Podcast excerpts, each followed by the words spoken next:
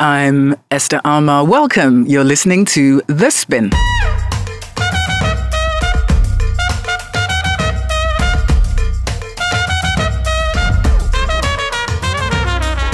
It is that time for an hour where smart is sexy. The Spin, our weekly all women of color media panel. I'm coming to you live from Star FM studios in Accra, Ghana. Our contributors are on the line via NPR, Washington, D.C. We are on air nationally across the United States and internationally in Ghana and London. This program is brought to you by the African American Public Radio Consortium.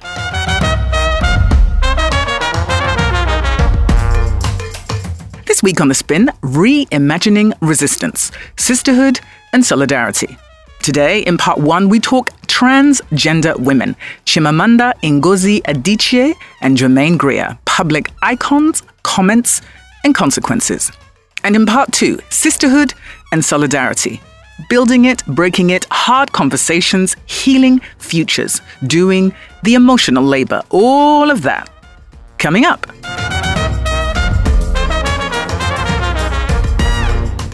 Our contributors this week are Elle Hearns and Dr. Treva B. Lindsey. Elle Hearns is the executive director of the Marsha P. Johnson Institute and the former organizing director for the Black Lives Matter Network. She's a black transgender woman, revolutionary, and organizer, and a writer. Dr. Treva B. Lindsey is a scholar, writer, and public intellectual. Dr. Lindsey is an associate professor of women's gender and sexuality studies at The Ohio State University and the inaugural Equity for Women and Girls of Color Fellow at Harvard University. Her new book is called Colored No More Reinventing Black Womanhood in Washington, D.C., and you can pre order it on Amazon.com. Welcome, welcome, ladies. Thank you. So happy to be here. Thank you for having me. Hello, everyone. Let's start with our first conversation. Nigerian author, feminist, and new mother Chimamanda Ngozi Adichie gave an interview on London's Channel 4 News during which she spoke about transgender women. Here's what she said. So when people talk about, you know, are trans women women, my feeling is trans women are trans women. And I think if you've been if you've lived in the world as a man with the privileges that the world accords to men, and then um, sort of change, switch gender. It's difficult for me to accept that then we can equate your experience with the experience of a woman who has lived from the beginning in the world as a woman and who has not been accorded those privileges that, that men are. I don't think it's a good thing to conflate everything into one. I don't think it's a good thing to talk about women's issues being exactly the same as the issues of trans women. What I'm saying is that gender is not biology. Gender is sociology. Her comments provoked outrage, critique, and accusations of transphobia. The backlash was swift, and so was the support. Some said her comments were hurtful, they were transphobic, and that as a straight black woman, this was not her issue to discuss. But the support was strong too. Others agreed with Chimamanda. They argued that acknowledging difference did not negate support. Across social media, there were comments and arguments about who transgender women were and who they were not. The fallout continued. High profile transgender actress and activist Laverne Cox weighed in with her personal experience and perspective. Think pieces were written in which Chimamanda was critiqued on the one hand and some praised on the other. Chimamanda herself responded to the critique with a lengthy Facebook comment in which part of which she said, I quote, I think the impulse to say trans women are women, just like women born female are women, comes from a need to make trans women's issues mainstream. Because by making them mainstream, we might reduce the many oppressions they experience. But it feels disingenuous to me. The intent is a good one, but the strategy feels untrue, unquote. Chimamanda Ngozi Adichie is a Nigerian author. She has published several successful books, Purple Hibiscus, Half of a Yellow Sun, Americanah, which is being turned into a film by Hollywood production company Plan B, and whose rights were snapped up by Oscar winner Lupita Nyong'o. Chimamanda's latest book is called Dear Ijeawele, or A Feminist Manifesto in 15 Suggestions. Chimamanda is a storyteller, a writer, and a public feminist icon who now has global reach. Now, millions first met Chimamanda through her TED Talk, The Danger of a Single Story, and that explored the one dimensional portrayal of Africa and the harm that caused. In it, she said, I realized that people like me, girls with skin the color of chocolate, whose kinky hair could not form ponytails could also exist in literature. I started to write about things I recognized. Now, I loved those American and British books I read. They stirred my imagination, they opened up new worlds for me. But the unintended consequence was that I did not know that people like me could exist in literature. So, what the discovery of African writers did for me was this it saved me from having a single story of what books are. Years later, I thought about this when I left Nigeria to go to university in the United States. I was 19. My roommate had a single story of Africa, a single story of catastrophe. In this single story, there was no possibility of Africans being similar to her in any way, no possibility of feelings more complex than pity, no possibility of a connection as human equals. I must say that before I went to the US, I didn't consciously identify as African. But in the US, whenever Africa came up, people turned to me, never mind that I knew nothing about places like Namibia. But I did come to embrace this new identity, and in many ways, I think of myself now as African. After I had spent some years in the US as an African, I began to understand my roommate's response to me. If I had not grown up in Nigeria, and if all I knew about Africa were from popular images, I too would think that Africa was a place of beautiful landscapes, beautiful animals, and incomprehensible people fighting senseless wars, dying of poverty and AIDS unable to speak for themselves, and waiting to be saved by a kind white foreigner. So that is how to create a single story. Show a people as one thing, as only one thing, over and over again, and that is what they become. It is impossible to talk about the single story without talking about power. There is a word, an Igbo word, that I think about whenever I think about the power structures of the world, and it is Nkali. It's a noun that loosely translates to to be greater than another. Like our economic and political worlds, stories too are defined by the principle of Nkali. How they are told, who tells them, when they are told, how many stories are told, are really dependent on power. For millions of other young women, they came to know her name through a quote from a TED talk on feminism in Flawless, the track by Beyonce. Listen. We teach girls to shrink themselves, to make themselves smaller. We say to girls, you can have ambition, but not too much. You should aim to be successful, but not too successful, otherwise, you will threaten the man. Because I am female, I am expected to aspire to marriage. I'm expected to make my life choices, always keeping in mind that marriage is the most important. Now, marriage can be a source of joy and love and mutual support. But why do we teach girls to aspire to marriage and we don't teach boys the same? We raise girls to see each other as competitors, not for jobs or for accomplishments, which I think can be a good thing, but for the attention of men. We teach girls that they cannot be sexual beings in the way that boys are. Feminist, a person who believes in the social, political, and economic equality of the sexes. You wake up, up. Chimamanda Ngozi Adichie wrote a piece in The Guardian in which she publicly stated she had nothing to apologize for. In the piece that quoted Chimamanda from an event where she was a speaker at Politics and Prose, a bookstore in Washington, D.C., she was quoted as saying, It's important for us to acknowledge the differences in experience of gender. That's really what my point is, unquote. She also condemned what she called a quote, language orthodoxy, unquote. From a Nigerian author, storyteller, and feminist to a white Australian feminist icon, Germaine Greer, and her comments on transgender women. Germaine Greer is a white feminist icon from the 1970s, and she's the author of the international bestseller, The Female Eunuch.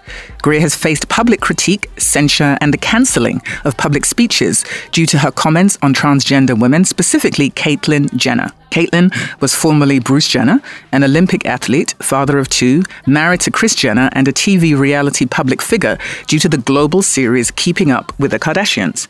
Germaine Greer was asked a question about transgender women on an Australian show Q&A by journalist Steph D'Souza. Here's what happened. My question's for Germaine Greer.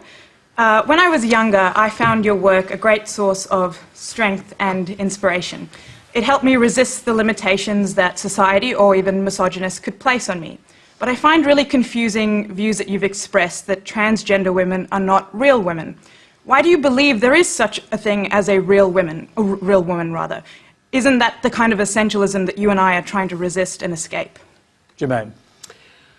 Oh, this is so difficult, you know. I agree that uh, when I first was thinking about what is a woman, I fell for the usual view that women were people with, with two X's and men were people with an X and a Y, which made life nice and easy for me. Uh, and I now realise, uh, partly because I'm not entirely um, immune to information, that this was wrong that in fact there are all kinds of intersexual conditions and there's various ways in which genes are expressed in behavior and development um, and that in fact having two sexes is, uh, is essentialist, you might say, but it's not even that, it's just wrong. But the interesting thing to me is this that if you decide because you're uncomfortable in the masculine system, uh, which turns boys into men, often at great cost to themselves. Uh, if you're unhappy with that, it doesn't mean that you belong at the other end of the spectrum. That by expressing it that way. What if you know that you've been born with the wrong sex? You can't know that. Well, How can you say that? Yeah, that, uh, that does seem to be hugely. Because you don't know what the other sex is. But to a transgender person, they know that. They feel that within their own identity. Oh, it's not something a... that I know or you know that oh, or feel, obviously, but... Look, we've got a problem now with the word know. And we could spend a lot of time discussing what that means philosophically. Tr- is belief the, believe the same as know? Um, is true belief the same as knowing? Um, it, none of this is easy. Uh, the difficulty for me is this that women are constantly being told that they are not satisfactory as women, that other people make better women than they do, uh, and that the woman of the year may be Caitlyn Jenner, which makes the rest of the female population of the world feel slightly wry. Um, I don't believe that a man who has lived for 40 years as a man and had children with a woman and enjoyed the services, the unpaid services of a wife, which most women never will never know, that he then decides that the whole time he's been a woman. And at that point, I'd like to say, well, hang on a minute, you, were, you believed you were a woman, but you married another woman. That wasn't fair, was it? Her comments also provoked public outcry, a petition to remove her as a forthcoming speaker at a university campus, and a series of think pieces exploring the treatment of someone defined as a feminist icon who had fallen foul of the transgender community and was being accused of failing in support of a sisterhood. Greer stood by her comments. Chimamanda Ngozi Adichie clarified hers, but also stood by her argument. So let's talk public icons, public comments, public fallout, lessons, and learning. Elle Hearns, let me start with you. Your thoughts. I'm very thankful for all of the context, and hopefully the listeners are more aware of the in-depth coverage that these comments have been receiving in media and also in the public discourse amongst the public.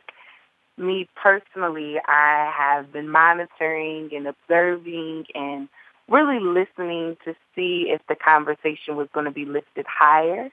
And to be very frank, I do not agree with the views that were shared by Chimamanda. I don't know who's actually in her circle or who she's in community with, but I trust that if she was in community deeply with people who are on the margins and not just those who applaud her, her sentiments would be very different. I do appreciate the honesty in which she shared exactly where she was. I think there's always this trouble that people have with being honest about what they're struggling with. So, you know, I wouldn't say that I appreciate her remarks, but I appreciate the place that she's in. I do think that the critiques that she's received and also her unwillingness to to name that she actually might not be the person who should be leading the conversation or even ask, you know, I think she does have everything to apologize for in that right. But it has been particularly interesting to see how she's either been applauded or discarded. And so it's this dynamic that's very similar to she's being discarded in the very ways that she's discarding the experiences of trans women. You know, across the globe, trans women are not only being discarded in intellectual theory, but they're actually, we are actually being discarded from life. And I think that's really important to take into context when we're talking about gender and the differences across.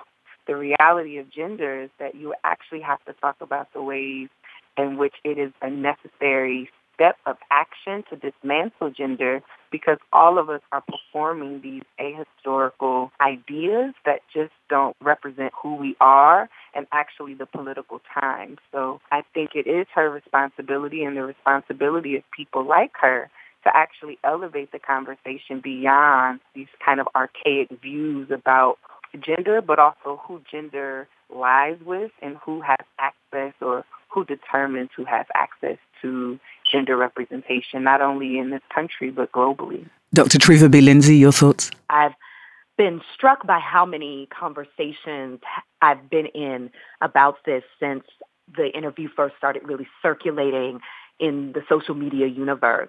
And something that I felt very strongly in this moment is, particularly as a woman who needed to listen.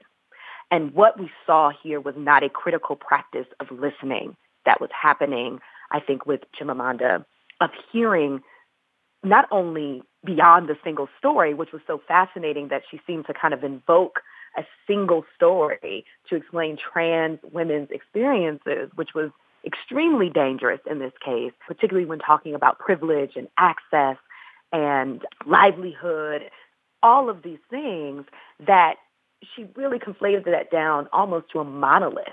And that was deeply problematic for me in terms of someone who has given us language to think beyond a single story, even though that was in the context of Africa, but thinking about that in the context of feminism, that women as a category, as a broad and fluid and expansive and hopefully, as I imagine it, in a politically, humanity-wise inclusive category, that there would be a single story. And so what she was arguing for and what I saw people who were supporting her statements, which again I felt was very transmisogynistic, quite violent and trans antagonistic, which is why I was loath to even retweet the interview or retweet some of the things I was saying, but wanted to have these conversations in a way that we can acknowledge where we are in thinking about gender and gender identity and gender representation, but to also not cause harm as we're doing that. I think that's the balance we need to strike. And her doubling down with her Facebook post, the thing I have nothing to apologize for is that she's in this space of not hearing,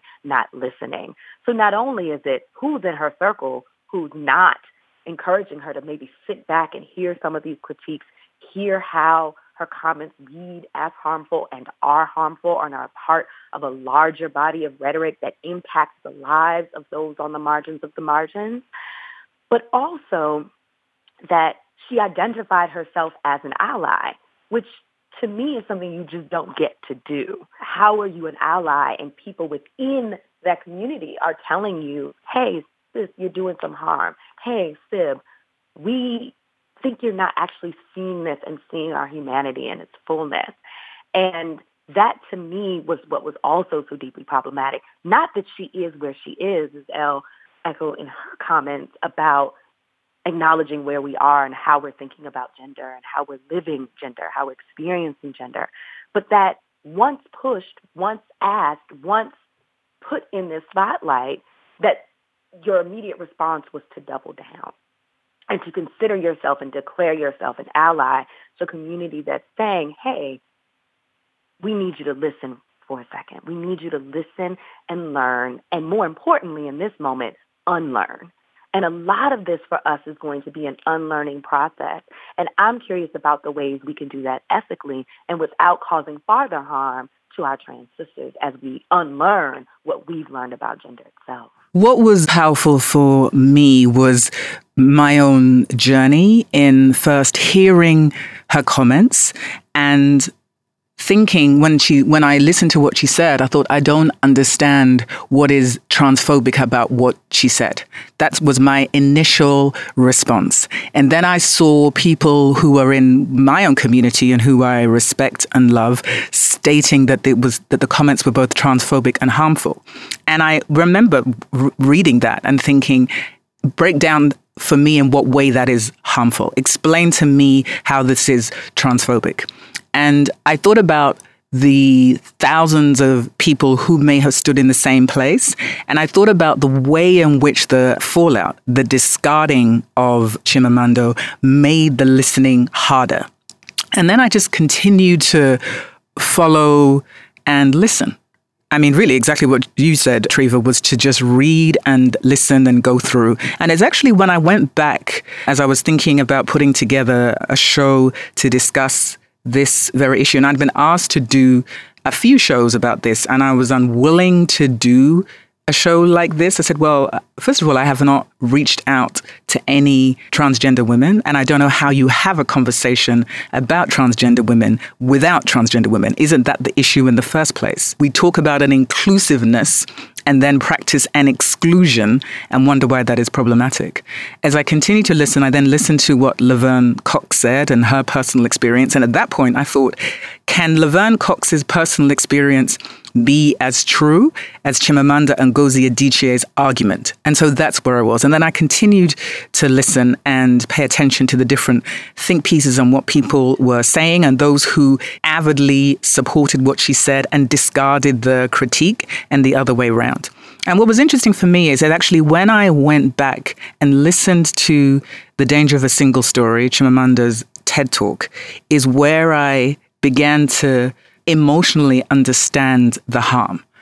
And I thought it's interesting because in the TED Talk, Chimamanda is asking and inviting the world to recognize the harm that is caused when only one version of an issue is articulated again and again and again and again and again. And not just that one version is articulated, but there is a power to the articulation of that particular thing. And I thought, wow, you are doing with transgender women what you have asked the world not to do about Africa.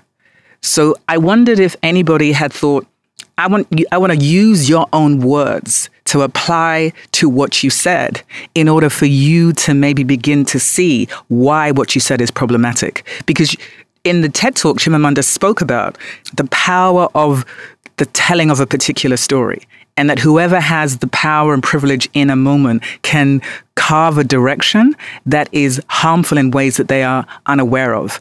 And I just thought, wow, but that's exactly what you're doing with this transgender women issue. And then you're doing what we who engage and critique about Africa do with those who do that exact thing. They double down on their wrongness and then in the next sentence claim allyship. And so I thought about our blind spots and the challenge of doing the difficult emotional labor of having made a public statement and articulated a public argument that you believe to be true, being corrected in ways that you don't understand or recognize, not having well, I don't know who is in her circle, but clearly they're not appearing to be someone offering an argument that she's paying attention to, declaring yourself an ally, doing all these things that in a previous talk you critiqued others for doing. And then I thought about how when it comes to these public conversations, how do we negotiate and have tough conversations about being wrong and correcting your path? As you said, Elle, recognizing the honesty of something, but also then having to walk from that wrong honesty, you are honestly wrong, and moving from that place to what it means to actually be supportive in that moment. And so I wondered, Elle, if you could talk about that the, the privilege of who gets to tell the story about transgender and why Chimamanda and her privilege and her power matter and make it kind of doubly wrong in that particular space. It's just so fascinating to me that movements exist and people continue to ignore them as an organizer, part of my work is directly interrupting systems that support these type of comments and also the, the doubling down that people or institutions or governments or whatever the case you, you may call it, that doubling down to protect one's ability to be wrong. And so I think that, you know, her comments, her her doubling down, her her honesty really it's been a great a great place for me to examine because I don't live in a hopeful place. It is not my job to be hopeful. It is my job to live. And so I don't believe in giving too much space to those who show up as oppressors. My resistance is to deny any type of solidarity to those who don't consider me. And so I am really just in this interesting place around this whole frenzy around Chimamanda and just examining how she has attempted to, or at least how people who support her have attempted to portray her as the victim when she's actually the person who was shooting the gun. And so it's the same for me in conversations around the police murdering people or people being discarded due to gentrification. Like it is the same discardment that continues to happen by those who are in power and those who have access not only to language but access to actually even examine the language that they are using. And so for me, I think a lot of Chimamanda's comments and the ways that she moves in the world are directly in relationship to white feminism, and that's also something that I reject. I don't claim feminism, I claim blackness, but I don't see anything else. And I think my critique really, or even my thoughts are just what was the goal for Chimamanda as someone who claims to be in solidarity or claims allyship? What was her goal and what did she achieve? What were the results of her comments? And so as someone who is a great scholar and who was afforded the opportunity in ways that other trans women would, or I'm sorry, let me be clear, that other women, particularly trans women, would never ever have this type of a platform to speak about their experiences, there is a piece for me around what is equitable. And less of this idea or narrative around inclusion because trans women are not looking to be included in womanhood, or at least not me at least not the communities that I come from, because there's an understanding of what womanhood means, and there's also an understanding of what gender means beyond what people have been taught in academia. And so I really think that at this point, it's really important to examine who we are idolizing and how we are not actually moving in a way that dismantles any of the things that are influencing the world, partly the things that are of a white supremacist system. So, you know, that's the framework in which I operate in, and, and that's the, the framework for which my idols and the people that I look up to and people whose thoughts I respect, particularly black trans women, from Miss Major to Raquel Willis, who offer great commentary educating the public about this particular moment, and then also those who are great resistors, Erin Lane.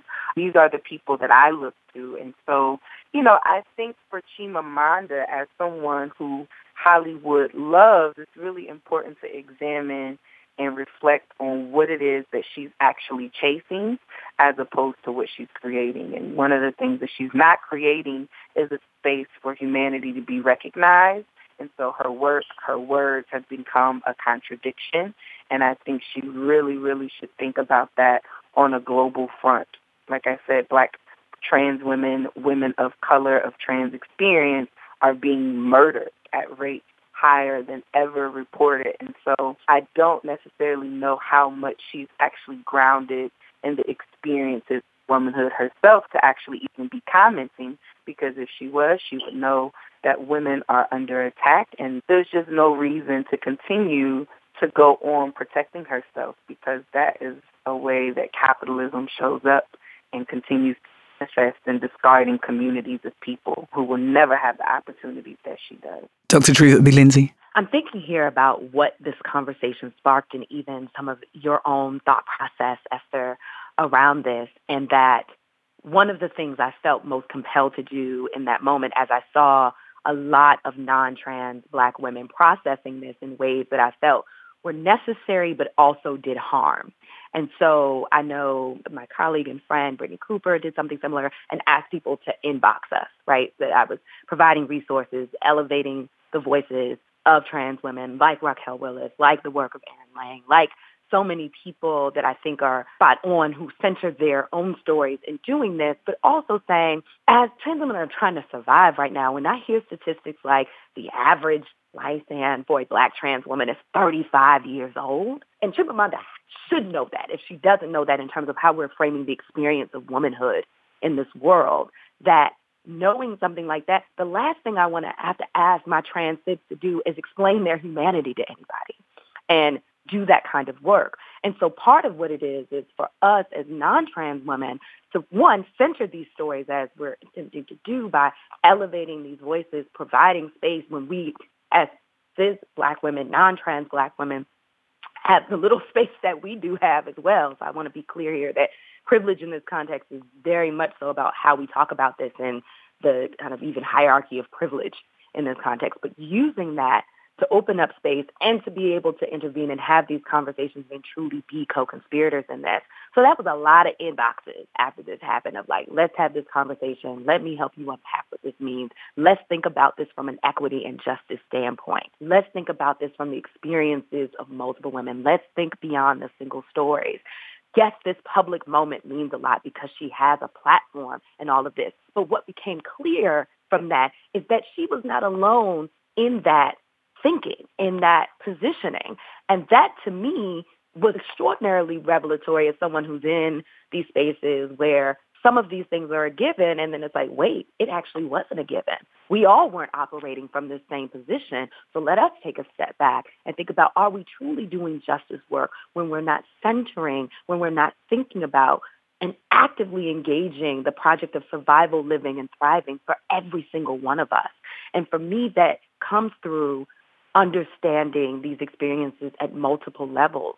And someone who's claiming the mantle of feminism, of black womanhood, and these different spaces that Chimamanda herself has occupied and talked about, I think it's super important to think about difference within that community, but also thinking about what womanhood looks like, the experience of womanhood looks like, what gender violence looks like.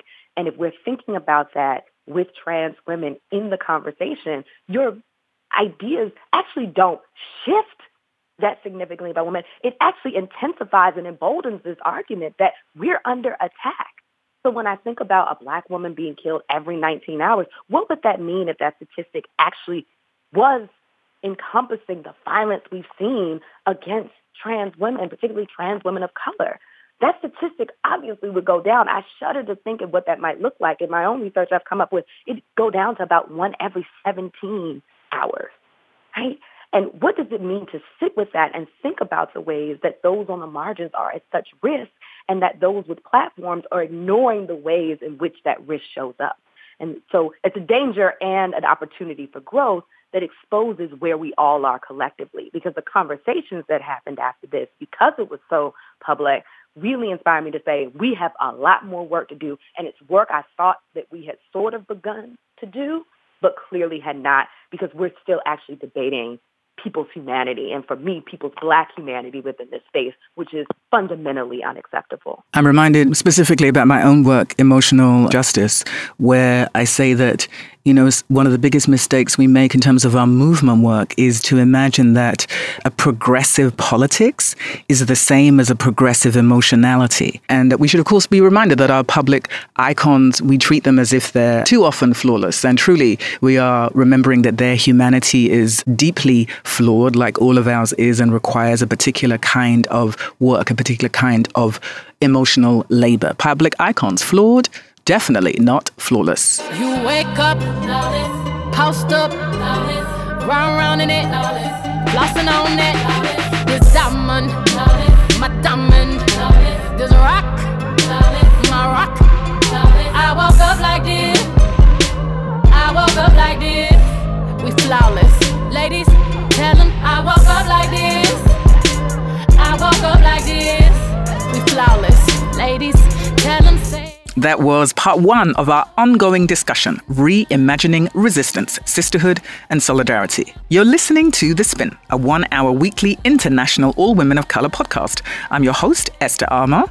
Our contributors this week are Elle Hearns and Dr. Treva B. Lindsey. This Spin is brought to you by the African American Public Radio Consortium. I'm live in Star FM studios in Accra, Ghana. We are on air across the United States in Arizona, Ohio, North Carolina, New Jersey, Mississippi, Texas, South Carolina, New York, Massachusetts, Georgia, and Iowa. We are on air in Ghana on Star FM 103.5, and we're on air in London on ABN UK Radio, and we're online. Subscribe to the Spin One podcast on SoundCloud and iTunes.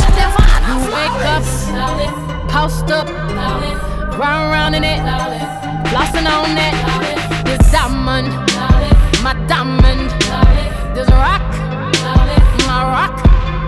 I woke up like this, I woke up like this. We flawless, ladies. Tell them I woke up like this. Everybody gets it wrong, and everybody has got to learn sometime. Everybody's gotta learn sometime.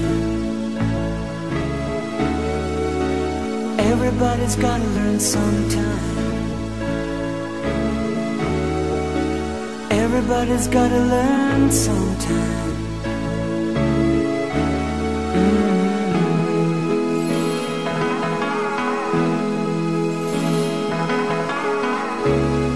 Change your heart. look around you.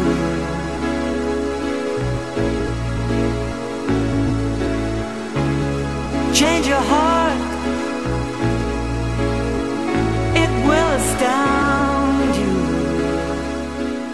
This is The Spin. Every week, one hour, one mic, three women of color, and we go global. Everybody's gotta learn sometime. Everybody's gotta learn sometime. Everybody's gotta learn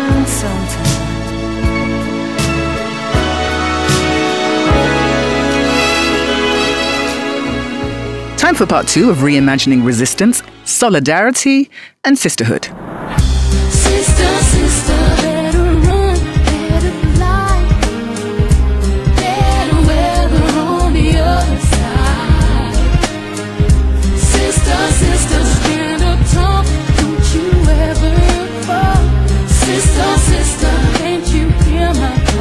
So there's a larger conversation about sisterhood and solidarity post this public fallout and from the public comments by public icons and their reactions to those comments. So let's crunch some numbers. Transgender black women and women of color live in poverty and face increased risk of violence and death.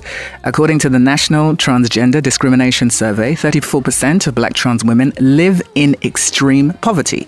According to the National Coalition of Anti Violence, 72% of hate crime homicides committed against LGBTQ people in 2013 were against trans women, and 90% of those crimes were against trans women of color.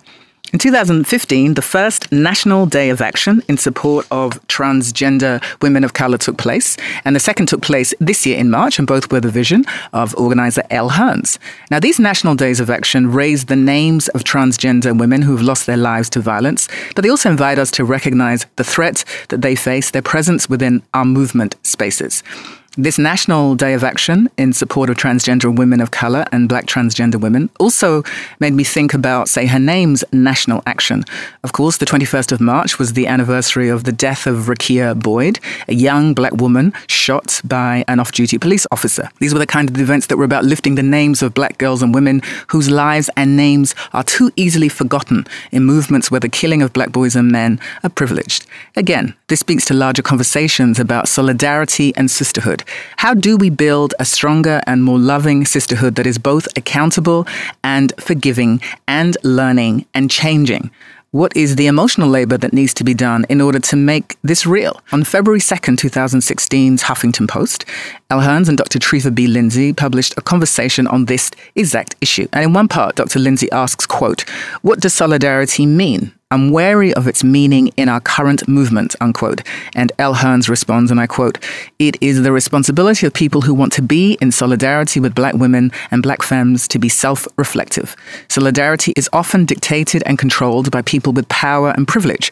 We have to make space for folks to challenge themselves to practice solidarity, unquote. So let's talk sisterhood, solidarity, emotional labor, and building stronger bonds. Dr. Treva B. Lindsey, let me start with you. Your thoughts. I think for me, this moment really made me go back to some of these conversations that we've had about what solidarity looks like and in the piece thinking about radical collectivity and all of these other ways to frame what it is I mean by saying showing up and showing out for one another. And in that, how we center, who we center, what we center is so important. And I think sisterhood in this context can fall really flat in action and we can do a lot of things in theory. We can add a lot of language. We can get really bogged down in certain kinds of questions, which I don't think are unhelpful. But I think that showing up looks like something that we're still struggling to figure out.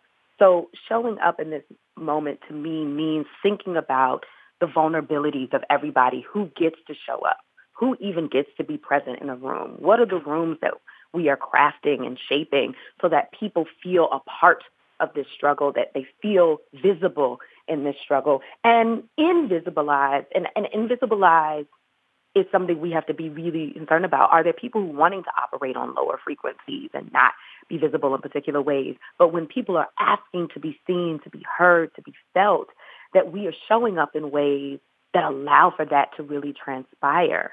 And after the Women's March that happened in January, after some of these more visible political moments like the Women's Strike Day, I've really had to sit with and think through what is my own practice of sisterhood? What is my own practice of showing up? Which does include self-care, which does include making certain choices about when and how I can show up and what that means. But it always means that I'm thinking about how will this impact the most vulnerable people in our community?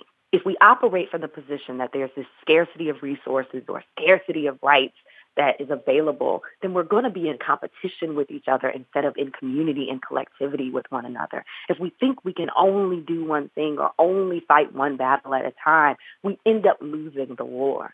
There are many lanes and opportunities for us to be operating in to seek freedom dreams, to seek justice. And I think sisterhood, collectivity, collaboration, community, all of this means that we're finding our ways through this, learning and unlearning during that process, and understanding that together we get more done, but that togetherness requires us to do a lot of self-reflection and a lot of self-work to make sure that we're showing up in just and equitable ways.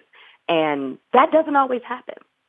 I think we're very concerned about showing up and being present, but are we putting our best present as individuals to make the collective work better? And then when these moments happen, when we fail, which we all do, and we don't do something right or we do harm to someone else, how do we acknowledge that what you did is trash, but recognize that none of us are disposable in this moment? And I've been thinking about this. I don't believe any of us are disposable. Hence why I'm a prison abolitionist. Hence why I'm someone who's committed to thinking through something beyond this kind of very dedicated kind of harm response. You go away. We throw you away. We discard you kind of positioning when people do harm. It doesn't mean we're not holding them accountable because love is an accountability practice. And it does mean that I prioritize the person who's been harmed and how I'm dealing with this. But it does mean that if we're saying no one is disposable, we're seeing even harm doers aren't disposable. And so that is the next level of how we get to think about what it means to actually build the kinds of communities we want to see and the kinds of sisterhood, brotherhood, siblinghood that we want to see operating in the world, particularly in our justice spaces. Elle Hearns, your thoughts? I think in order for solidarity and sisterhood and all of these loving ideas to actually take place, one of the things that's really, really important to do is for those who understand their own privilege and even for those who don't to challenge themselves around not taking the moral authority in relationships.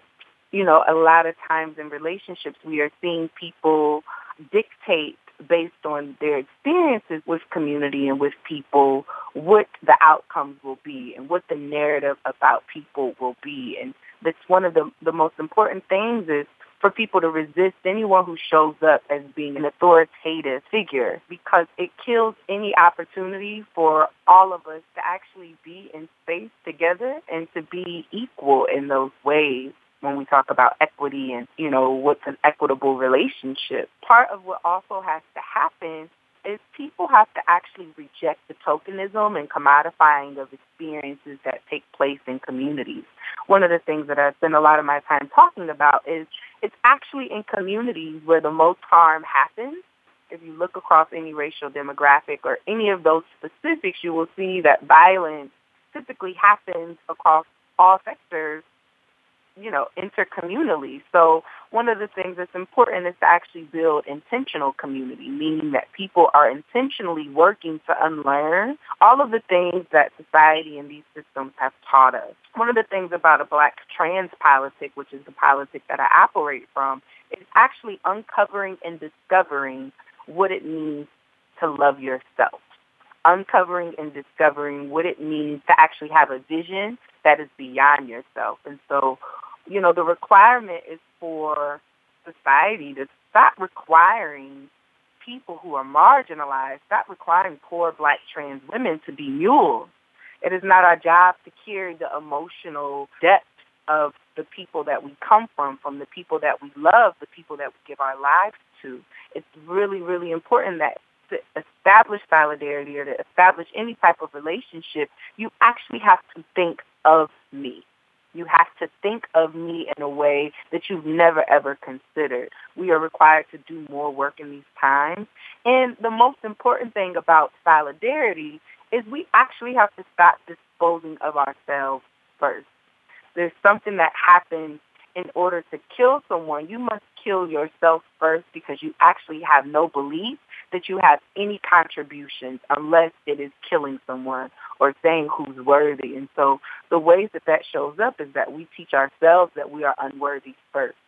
So in order to do solidarity work, in order to do true sister work, to do black feminism as many aspire, these are the things that are required. And it's very clear that we are not there yet. We are not there and we just have much more work to do. I think about how much when it comes to black women, disposability and being replaceable, I feel like it's stitched into our emotional DNA as girls how much more everybody within your community is worth in comparison to you. And I think about how that shapes how we think about ourselves. And so your point, Elle, about uncovering and learning what it means to actually love yourself, I think is a particular emotional labor within communities where, on the one hand, the emotional labor of Black women is literally life saving, upholds communities and families, and keeps entire societies going, on the one hand.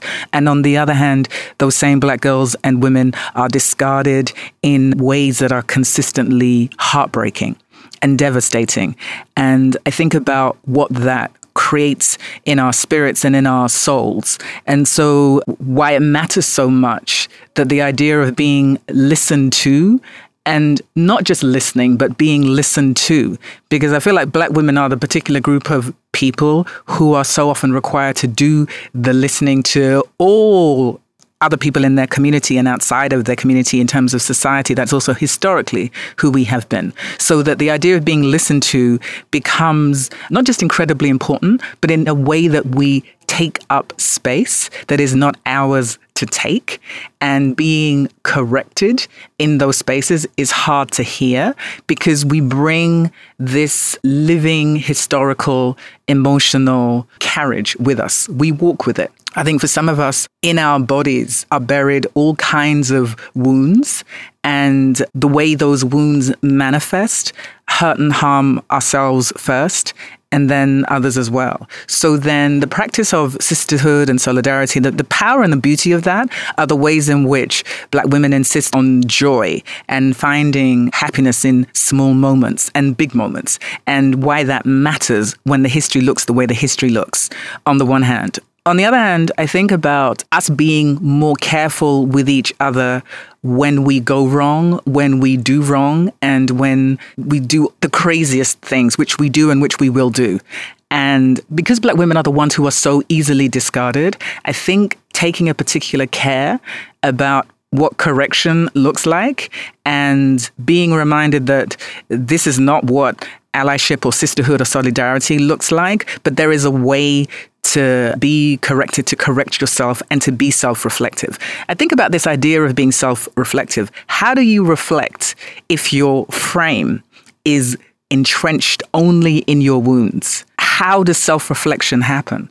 And so this kind of learning to listen within your own sisterhood community becomes really important as a way to move outside wounds of your own trauma. And also sometimes to not only come from a lens and a place of trauma as we seek to build a sisterhood and a future that is about far more joy and growth and peace and the ability to imagine all kinds of futures and worlds for ourselves. And so I think about all of those things, even with this moment with Chimamanda and examining my own instinct to be protective of her as I watched her being publicly discarded. And then examining what does that mean within my own spirit? What am I actually dealing with within myself with that instinct to protect?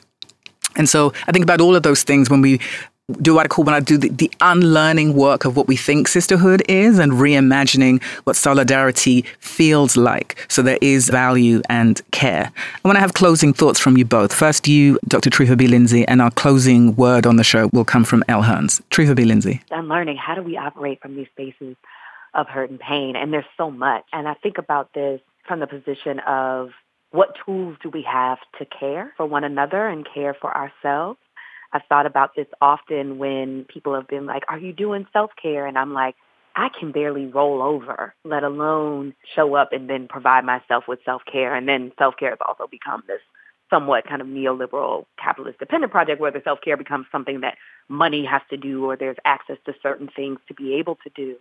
But I wonder if, as we think about right now, there's this caring and giving circle to our elder Barbara Smith, who at this point needs to be able to retire and to be able to be and live her life in a particular kind of way. And so people are getting funds, getting donations to really be able to support that, that she's able to even be cared for and to self-care. And I think in our movements, what that's going to mean for us is us putting on the line what it means to be cared for. And each of us, I think, has to articulate that in very distinct ways about what it means to show up for me, what it means to care for me, what it means to care for myself. I think this is far more diverse in orientation than we often give credit for, and that also accounts for the different kinds of trauma and pain that we're coming to the table with. We're all coming to, and, and I don't mean this as a sweeping all, but I think so many of us, I guess I should say, are coming to the table with so much of this hurt, of this pain, of the bruises of white supremacy, of transphobia, of homophobia, of sexism, of misogyny, of sexual violence, of gender violence. There's so much that's coming to these tables, and then we're asked to do work that is oriented from a place of love. When some of us have not experienced love in these profound, life-affirming ways. And so I think that the practice of doing love, of learning love and unlearning these harmful things that we've even maybe mistaken for love is a part of our justice work as well. I think holding ourselves accountable to showing up as broken as we are, but in acknowledging that and moving in that and saying, what are the communities we can build around this to provide support for us to move from point A to point B? I think that's so important to understand and recognize. I see so much hurt when I come into these justice spaces often that doesn't get to be dealt with because we minimize it as a thing in this grand scheme of what we're fighting for. But my freedom dream has a healthy and vibrant and loving and ecstatic and living full lives and complex lives, which means we're going to be sad sometimes. We're going to be angry. This doesn't free us from hurt. But it does say that the harm that's been caused by these systems and in our interpersonal relationships matter as we move forward to the place of living, surviving, and thriving in this world. Final word to you, Elle Hearns. Love exists, and it's something that I truly believe deeply that it's possible for us to have love. It's possible for us to have love outside of the ways that we've been taught love shows up. For most of us who are coming into not only work, but just the world with so much trauma and pain, a lot of our trauma and pain is because we've actually taken the chance on love. And so we've loved people even after they've hurt us. We've loved people even after they've discarded us. We've loved people who haven't considered us. And so that's really what uh, self-reflection requires in order for us to achieve these grander freedom dreams. It requires us to be self-reflective. And the way that we do that is by examining our results. We have to examine what our results have been. What have the results been in our work? What have the results been in our relationships? And what has the results been in ourselves? And if you are constantly losing people or you're blocking people on Facebook or whatever the case may be, then you probably have not had results that were warranted or that you wanted to achieve. And so it's really important to understand what it is that you envision in not only this moment, but beyond this moment. Because if you don't examine your results, you will kill me first, and then you'll kill yourself because you'll live in shame. So it's really, really important for us to lead from a place of imagining love outside of our trauma, but also imagining ourselves outside of those forces, outside of those systems. And in particular, it's really, really important for people to find some support, find community that listens to you, that loves you, considers you, and also challenges you to your faith.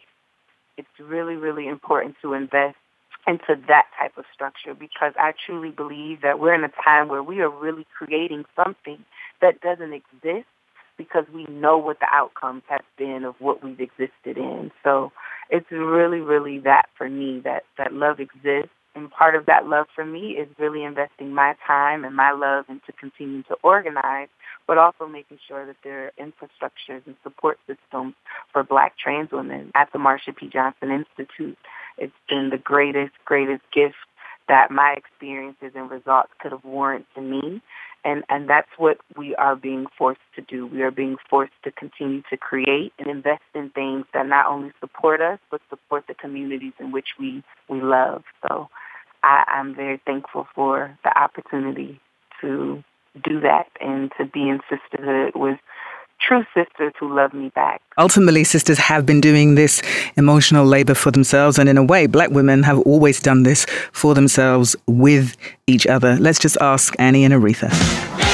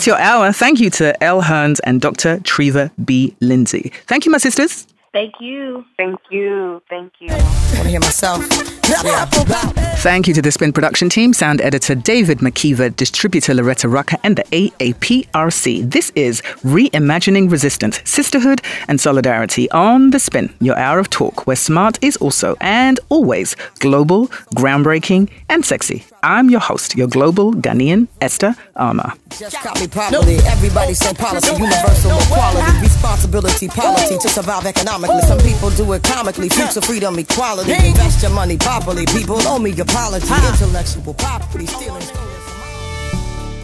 This program has been brought to you by the African American Public Radio Consortium, NPR Distribution, and the Public Radio Satellite System.